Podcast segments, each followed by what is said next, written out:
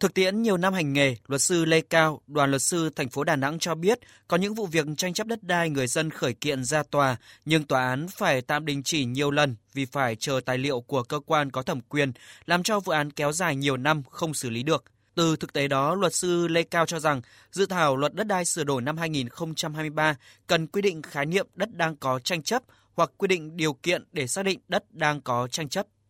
Đất đang có tranh chấp thì theo luật đất đai hiện hành á và dự thảo mới đấy, người ta nói là đất nếu mà đang có tranh chấp thì sẽ không được đưa vào giao dịch. Thế nhưng mà điều kiện như thế nào thì gọi là đất có tranh chấp thì không giải thích, không định nghĩa, cho nên tôi nghĩ rằng là dự thảo lần này cần phải bổ sung khái niệm hoặc là các quy định đi các cái điều kiện liên quan đến việc một thửa đất như thế nào được coi là có tranh chấp hoặc một thửa đất như thế nào thì coi là không có tranh chấp. Ngoài ra thì dự thảo lần này á chỉ đưa về tập trung một đầu mối tòa án là cơ quan duy nhất sẽ giải quyết tranh chấp đất đai. Nếu như cái việc tranh chấp đất đai đó nếu không hòa giải có thể thành. Như vậy nếu cơ quan tòa án giải quyết đất đai nhưng mà hồ sơ tài liệu về đất đai các cái thông tin rồi các cái dữ liệu quản lý về đất đai nằm ở các cơ quan có thẩm quyền nhà nước quản lý hết. Cho nên đó, cái mối quan hệ phối hợp để giải quyết đất đai trong trường hợp này là vô cùng quan trọng bởi vì thu thập chứng cứ đề nghị cung cấp chứng cứ giữa các cơ quan này với nhau phải làm bài bản và phải có cái quy trình phối hợp cụ thể thì hoạt động giải quyết tranh chấp mới thuận lợi. Khoản 1 điều 224 dự thảo luật đất đai sửa đổi quy định, nhà nước khuyến khích các bên tranh chấp đất đai tự hòa giải hoặc giải quyết tranh chấp đất đai thông qua hòa giải ở cơ sở hoặc hòa giải tại tòa án. Theo quy định này thì việc giải quyết tranh chấp đất đai thông qua hòa giải không phải là cơ chế bắt buộc trước khi tòa án xem xét giải quyết tranh chấp đất đai.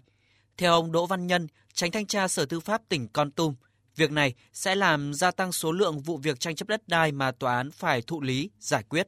Cần phải đánh giá toàn diện quy định này, đồng thời à, phải có sự kế thừa của luật đất đai năm 2013. Theo đó, thì việc thực hiện thủ tục hòa giải tranh chấp đất đai ở cơ sở và có biên bản hòa giải không thành là điều kiện bắt buộc để tòa án giải quyết tranh chấp đất đai. Khoản 4 điều 224 dự thảo luật đất đai sửa đổi quy định đối với trường hợp hòa giải thành mà có thay đổi hiện trạng về danh giới, người sử dụng đất thì Ủy ban nhân dân cấp xã, tòa nhân dân gửi biên bản hòa giải đến phòng tài nguyên và môi trường để quyết định công nhận việc thay đổi danh giới thửa đất và cấp mới giấy chứng nhận quyền sử dụng đất, quyền sở hữu nhà ở và tài sản khác gắn liền với đất.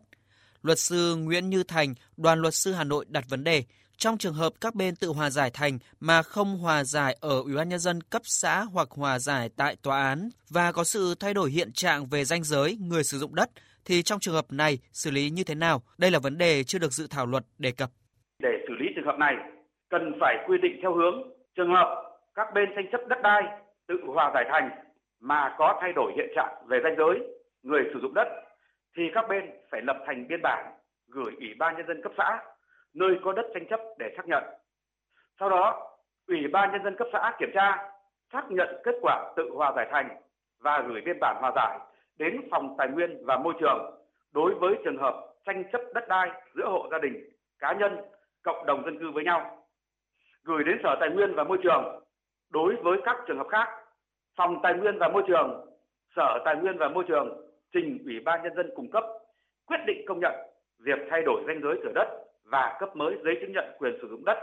quyền sở hữu nhà ở và tài sản khác gắn liền với đất.